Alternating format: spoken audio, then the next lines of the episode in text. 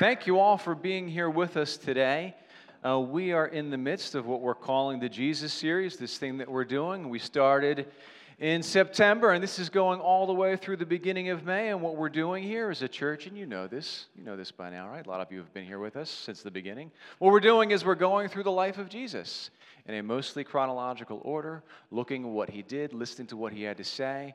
And the reason that we're doing this is if, and we needed a reason, uh, the reason we're doing this is to get to know Jesus better, right? Not just those of us who are believers, but we want to provide people who aren't yet believers the opportunity to get to know Jesus, to hear him in his own words, to see what he did, to hear what he said for themselves. Don't just take some Christian's word for it. Look at what Jesus did and said for yourself. That's the, that's the thing we want to encourage here. And so we're making our way through this series. And uh, last Sunday we did something fun, or maybe it wasn't fun, depending on your perspective. Uh, last Sunday I ran a little experiment. For those of you who were here, you were all unwilling participants in a little experiment that we ran. And so we looked at the Sermon on the Mountain in its entirety, three chapters Matthew 5, 6, and 7. And I talked you through all three chapters. And it took some time, didn't it, right? It sure did. Those are some honest words spoken. It sure did. And that's what we did. We looked through because I wanted you to see. We've done this before in the past and we've broken it down into chapters or smaller sections before, but I wanted you to see it in context, the whole thing. Because as Jesus preaches, one idea flows, the next, to the next, to the next, and it all adds up to one sermon. And so we did that last week. And I want to thank you those of you who just had positive things to say and gave me encouragement and appreciated that, thank you so much for those kind words. And I hope that I respond appropriately when you have something affirming to say. I really try to be polite when you give me those you know, positive words. I try not to be rude or anything like that. But I have to tell you, I'm a little bit concerned because I don't want us to lose sight of the point. The point is, we can't just listen to the words of Jesus. We can't just read the words of Jesus. We, ha- we have to actually live them out, right? Because we believers, we could spend a lot of time and we could do this Jesus series reading plan and we could show up at small groups and you can sit politely and listen to sermons, and that's all well and good, but there's no benefits unless we actually live it out. We can't just read or listen to the teachings, we have to do them. And so when Jesus says, hey, do unto others as you would have them do unto you, oh, wow, what a fun teaching. Isn't that interesting? No, no, no. We have to actually live that out. And when Jesus says to judge a tree by its fruit, you know, take a look at a prophet, that person, that believer, if they're coming to you and they're actually producing good fruits and accomplishing some ministry with their life. When Jesus says that that's how we should judge a prophet, well, that's, that's what we should do. We can't just listen to the words and agree with them, right? a lot of that happening in churches. Mmm, right? The Christian mood. Do you know about the Christian mood? I've talked about that before. When a preacher's up there saying something and the Christians go, mmm, that Christian mood. We all agree, yes? But I tell you what, if you could just give me a moment to be a little bit dramatic here, it grieves my heart to think that there's just a bunch of us listening to the words and agreeing with them, but not actually living them out. I think I've made my point, yeah? We have to actually do it, we have to actually live it out. At this point in the Jesus series, I want to journey back to something we discussed in the very beginning of this series the different ways that people approached Jesus, right? There's basically two different ways that people approach Jesus. And we talked about this at the very beginning of the series, and we're seeing this play out as we go through the life and ministry of Jesus. Some people approach Jesus with a humility, they were ready to listen, ready to hear him out, ready to explore his claims, maybe not just jumping in right away, but at least humble enough to consider what Jesus had to say, consider his teachings, and watch his life and look at the fruit and consider is this person doing something from God? Is this a man of God? Is this a prophet? Some people approach Jesus with that humility, and other people approach Jesus with that pride, a sense of pride, not really hearing him out, not paying attention to the fruit of his ministry, but just had that prideful spirit, you know, that spirit of a Pharisee, where they were looking at his life and listening to his teachings, and really just, they were assessing and critiquing and judging, these self appointed judges. They weren't, they weren't hearing him out, right? They were coming from a place of pride. And that's essentially how people approach Jesus. And yes, I know there are variations there. No one was perfectly proud or perfectly humble, but that's, that's basically what you have. People that approach Jesus with that humility. Let me hear you out. People approach Jesus with pride. Let me assess you, right? Those are very different approaches to Jesus. And all these years later, we still approach Jesus in that same way curious and willing to hear him out, or just skeptical and ready to assess and critique and judge and condemn and tear down, right? And so, as we go through the life of Jesus, we see that he's encountering these two different groups of people. And for the most part, you have this group of people that make up the religious establishment, you know, the members of the Sanhedrin, the Pharisees. And for the most part, the Pharisees come at Jesus from that perspective of pride, right? They assess, they critique, they judge, although there are exceptions, like Nicodemus. Do you remember Nicodemus when we talked about him? Nicodemus actually looked at the fruit of Jesus' life, looked at his ministry, and said, okay, what he's doing, mm, no one could do that if God was not with him. And so we see the Pharisees, we see the, the so called righteous, we see them, and they have that spirit of pride towards Jesus. But then we have the group of people that Jesus refers to as the sinners. And for the most part, the sinners have that openness to hear Jesus out. They're aware of their weakness, they're aware they need a change. So that's what we see as we go through the life of Jesus. And before the ministry of Jesus, we met a man named John the Baptist. We remember John the Baptist? And he encountered the exact same thing, the exact same dynamic. People approaching John, ready to hear him out, willing to listen. And on the other hand, you had people that come to evaluate. Yes, what are you saying, John, and what are you up to? Are you meeting our standards? You know, you had that same thing in the ministry of John. We're going to take a look at a passage today from Luke 7. Well, let me set the stage for this passage. At this point in time, John the Baptist has been put in prison by Herod Antipas. So he is in prison there. And while he is in prison, his disciples are still out and about and they're paying attention to the ministry of Jesus. And so that's where we are as we jump into Luke 7. I'm going to pick up, if you have your Bible with you, your Bible app, we're going to be in Luke 7, beginning with verse 18. Again, stage is set. John is in prison at this point in time. His disciples are paying attention to the ministry of Jesus, and this is where we are. The disciples of John reported to him about all these things, all the things that Jesus was doing and saying. Summoning two of his disciples, John sent them to the Lord, saying, Are you the expected one, or do we look for someone else? When the men came to Jesus, they said, John the Baptist has sent us to you to ask, Are you the expected one, or do we look for someone else? And so here's the scene John from prison hearing about what's happening in the life of Jesus, hearing about the ministry, hearing about the response, and he sends two of his disciples to inquire of Jesus Hey, is it you? Are you really the Messiah? Are you the one that we were waiting for? And there's a degree of speculation here. And what's going on? Why is John sending his disciples to ask this question of Jesus? What's going on in the heart of John the Baptist? I mean, is he is he doubting? Is he doubting that perhaps Jesus really is the Messiah? Could that be? I mean, John had this just wonderful, miraculous experience with Jesus where he saw this man come before him. And when this man, Jesus, approached him, he heard the voice of God. And the voice of God said, This is my son, whom I love. And John saw the Spirit of God descending on Jesus in the form of a dove. And he saw this miraculous sign like, wow, this is him. And now, all these months later, is John starting to doubt? I don't know. I don't know why he sends these two disciples. Maybe it was for the sake of the disciples. I don't know what's going on in the heart of John the Baptist, but it makes me sad to consider the possibility that maybe even John was doubting. You know, in the men's group, one of the things that we've talked about is how Jesus, you know, sometimes he does exactly what you would expect a man of God to do. Sometimes he behaves just the way you would expect the Messiah to behave. And then sometimes he does things that are surprising. Sometimes he says things that are even offensive. And so when word made it back to John the Baptist, did he begin to doubt? I don't know. We don't know. All we know is that John sent two of his disciples to Jesus to ask Jesus the question Is it really you? Are you the one we were expecting? Are you the Messiah? And look at how Jesus responds to that. Verse 21 is really the answer. Here's how Jesus responds.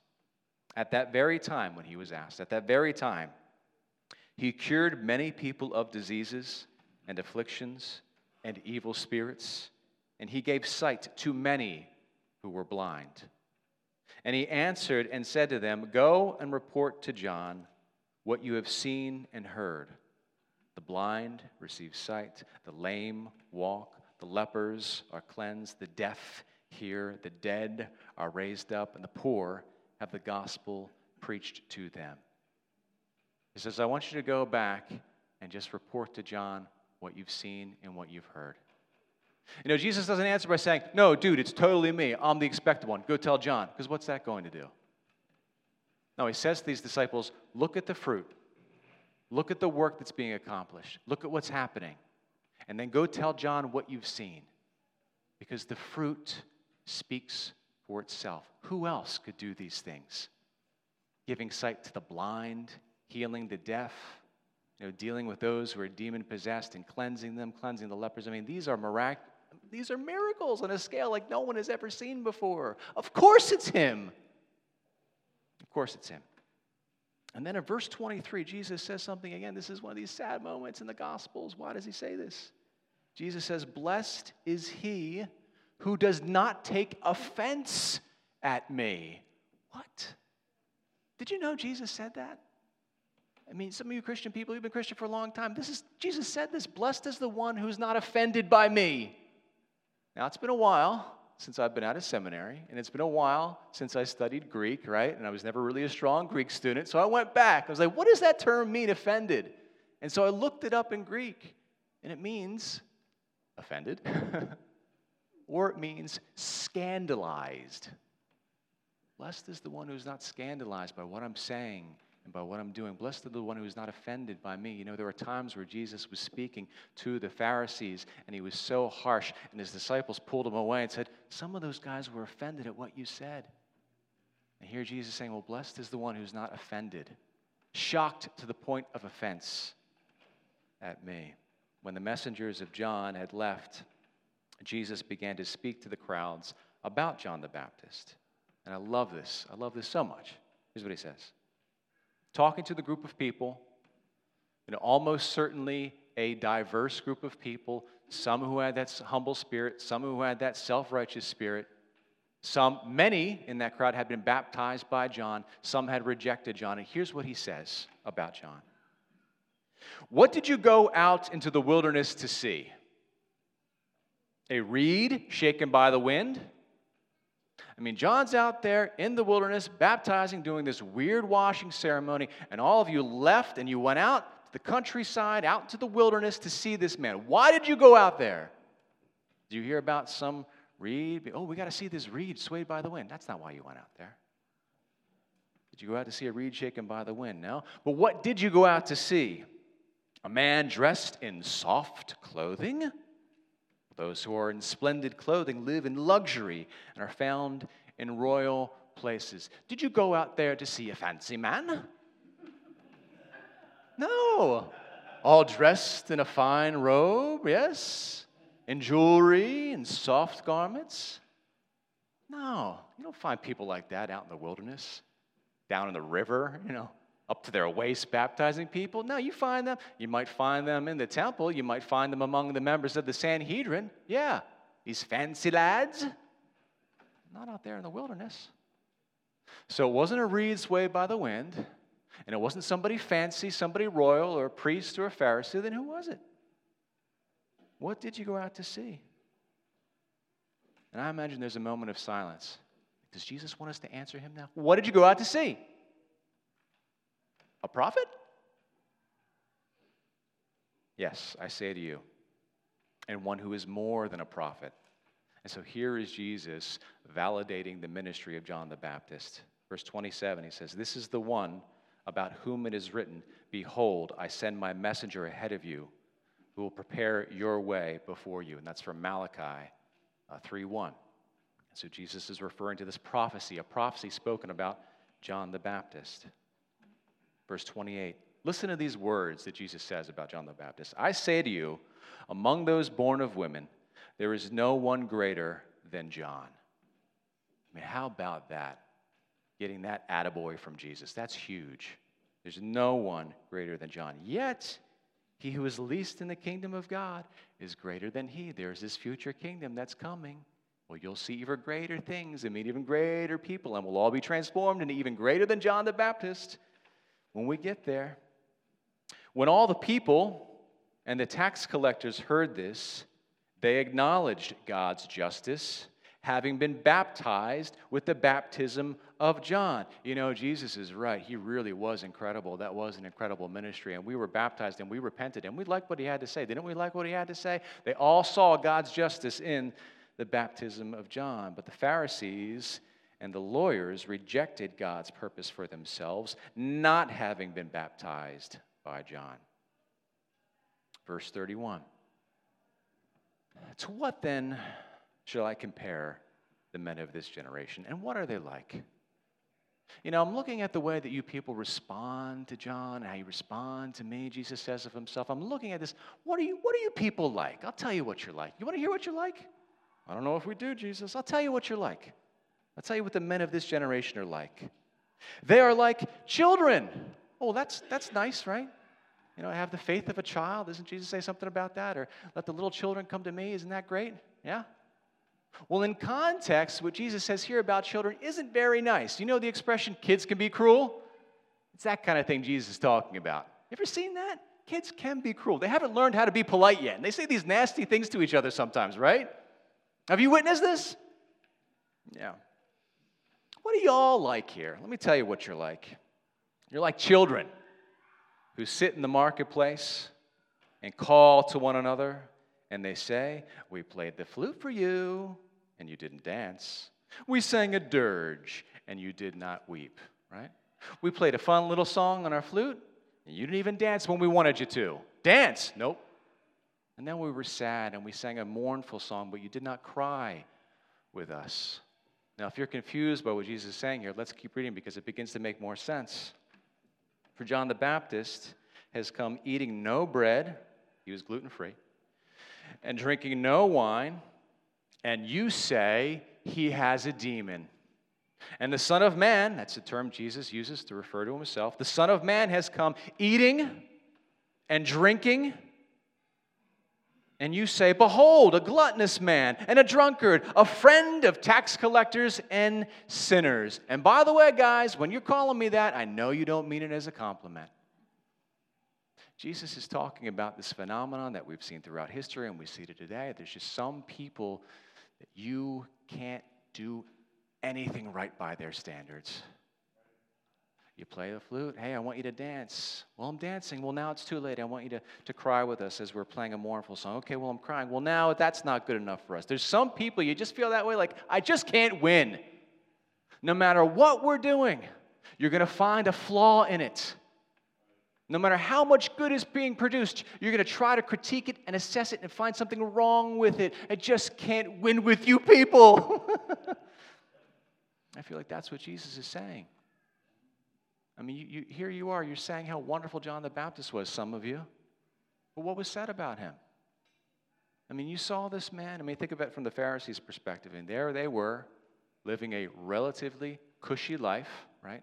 Earning a relatively decent salary.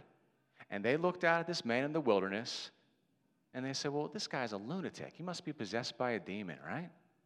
They just sat back and critiqued the good that someone else was doing while they themselves did nothing. right? And then they look at the ministry of Jesus, very different from John in some ways. Look at this guy.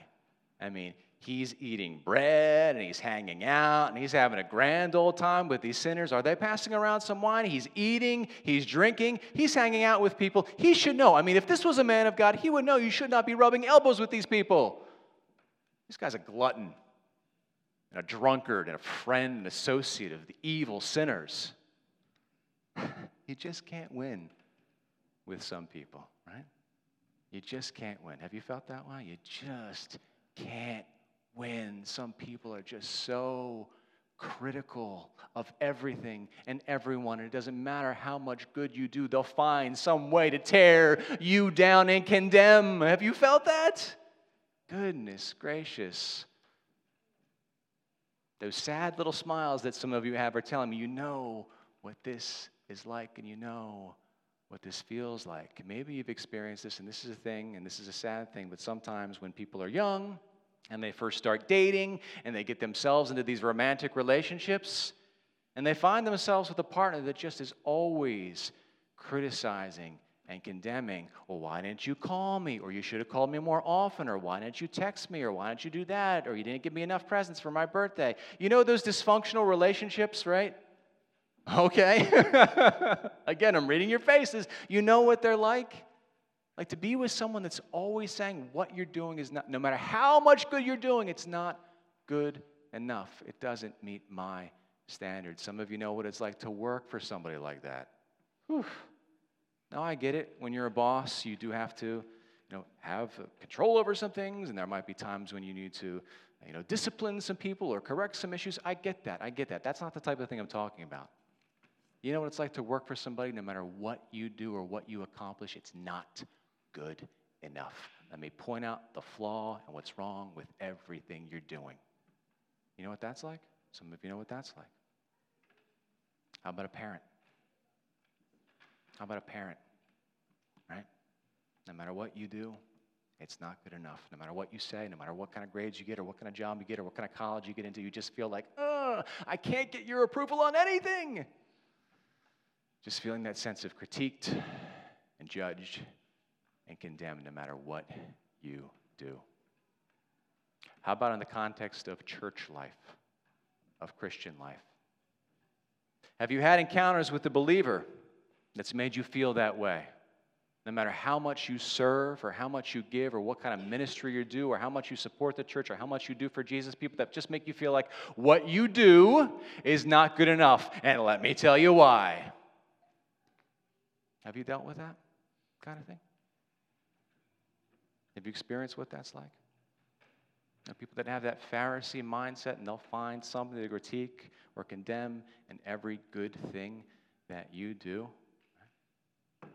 We've been around for 11 years as a church, and we've certainly experienced things like that in this church. I've got a name for people like that, and I probably shouldn't tell you because this sounds judgmental on my part. But I call them professional church critics, right? They come in and they say, well, here's what you're doing wrong, and this is wrong, and this is wrong, and this is why your preaching's wrong, and this is why small groups are wrong, and here's where you could be doing a better job with your events, and wrong, wrong, wrong, condemn, condemn, condemn. Nothing's ever good enough for me type people, right? And I have personal experience with people that have that attitude and that mindset. In fact, I used to be that person. I used to have that Pharisee attitude. And it's embarrassing to admit this to you, but it was part of my journey in the faith. You know, I found myself at a certain point of time in Bible college, and now I'm learning all these things, right? Have you seen people go through this where they go to college and all of a sudden they think they've got the world figured out? Well, that was me. I thought I had it all figured out. And I remember at that stage of my life walking into churches and listening to a sermon and listening to the music and looking at the bulletin and saying, wrong, wrong, wrong, wrong, wrong. That was me. Critiquing, assessing, judging, condemning. In fact, there's one church, I won't mention it, but there's one church in this area that I now look at and think, wow, they are so incredible. They're doing such amazing work. But when I had that Pharisee attitude, I couldn't see any of it. I was just critiquing and judging and pointing out the things that I thought were wrong. And I wonder, why was I like that, right? why do people get like that? Because I've noticed it's not just me. For a lot of people who are believers, we go through a phase like that. Now, some of you manage to avoid it, but a lot of us go through that prideful Pharisee phase. Why was I like that? Part of it is just simple. I'm a human being, and human beings have pride, and I was arrogant, and that's all there is to it. But I think there's something else to it.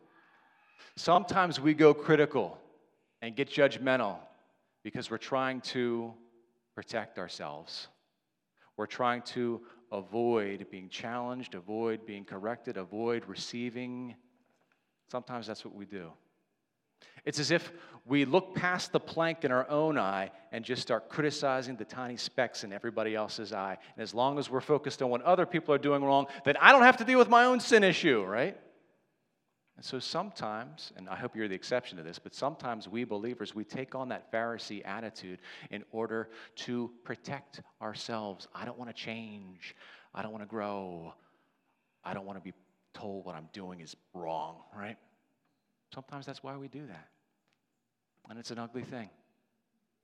And so, here's my message to you believers, you Christian people. Any Christians here today? A few of you? A few? Okay, one, two, few. That's good. That's good. That's enough. Yeah, that's good. So here's my message to you. You see how ugly this is. You know, there's people that you just can't win with that have that Pharisee attitude, right?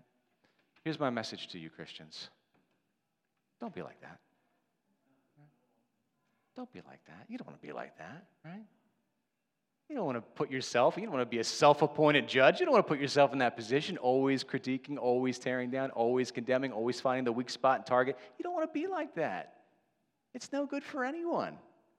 It's no good for you. I mean, what are you accomplishing by taking on that Pharisee attitude? Are you working on your own life? Are you working on your own walk with the Lord? No. Why don't we just do what Jesus told us to do? First off, treat other people the way that we want to be treated. And then next, judge the tree by its fruit, by what's being produced.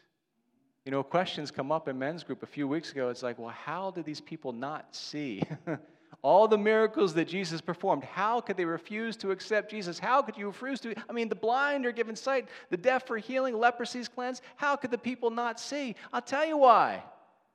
Because they were ignoring the fruit, right? They wanted to hold on to that position of authority and hold on to that judgment seat and keep themselves there. So don't be like that. Don't be like that. God bless you. We don't want to be like that, right?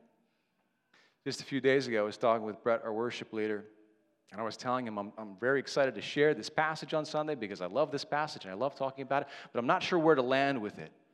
And Brett brought up something, so I want to give you credit for this. He said, if you look at the ministry of Jesus, if you look at the ministry of John the Baptist, and even though they did endure this criticism and judgment and being condemned by people, look at what they did. They just kept on going. Nothing stopped them from fulfilling their God given mission. I know these weren't your exact words, I don't think, but that's the idea. Nothing stopped them. And you see this in the life of all the apostles being condemned, being criticized, having to deal with the self appointed judges. They just kept going. You see this in the life of Paul. He just keeps going. And as a church, that's the attitude that we need to take on. We're just going to keep going. And if we ever experience persecution, if we ever experience being criticized, if we ever experience that type of suffering, as gentle as it may be, we're going to do what Jesus said to do, which is rejoice, be glad, and leap for joy. For in the same way, they treated the prophets who were before us. And I'm telling you right now, as your pastor, and I hope that you can join me in this attitude, there is nothing that's going to stop us from fulfilling our mission. Our mission is too important. It is the mission of sharing the gospel of Jesus with the people who don't yet have Jesus as their Savior. It's too important, and nothing, nothing will knock us off of that mission. Amen?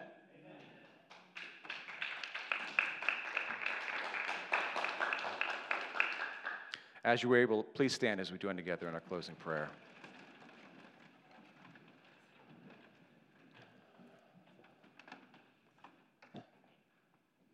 Father God, before this congregation, I want to once again apologize to you and confess my sinfulness. And I know there have been seasons of life where I've slipped into Pharisee mode. And I know that I could slip there again, but I don't want to, God. I don't want to go there. I don't want to go critical. I don't want to make myself the judge of anyone. And so, Father God, I pray again before this group of people that you would protect me from that attitude. I pray that for this congregation as well. Protect us from going to that place of criticism and judgment and negativity. Don't let us be a people like that. Lord Jesus, when you look at us as a church, see us. See us as a work in progress. See us for our desire to serve you and honor you. And Father God, as I have said earlier, as I just spoke these words moments ago, let them become a reality in our lives. We won't let, Jesus, we won't let anything stop us from sharing the gospel with our community. And we pray this all in Jesus' name. Amen.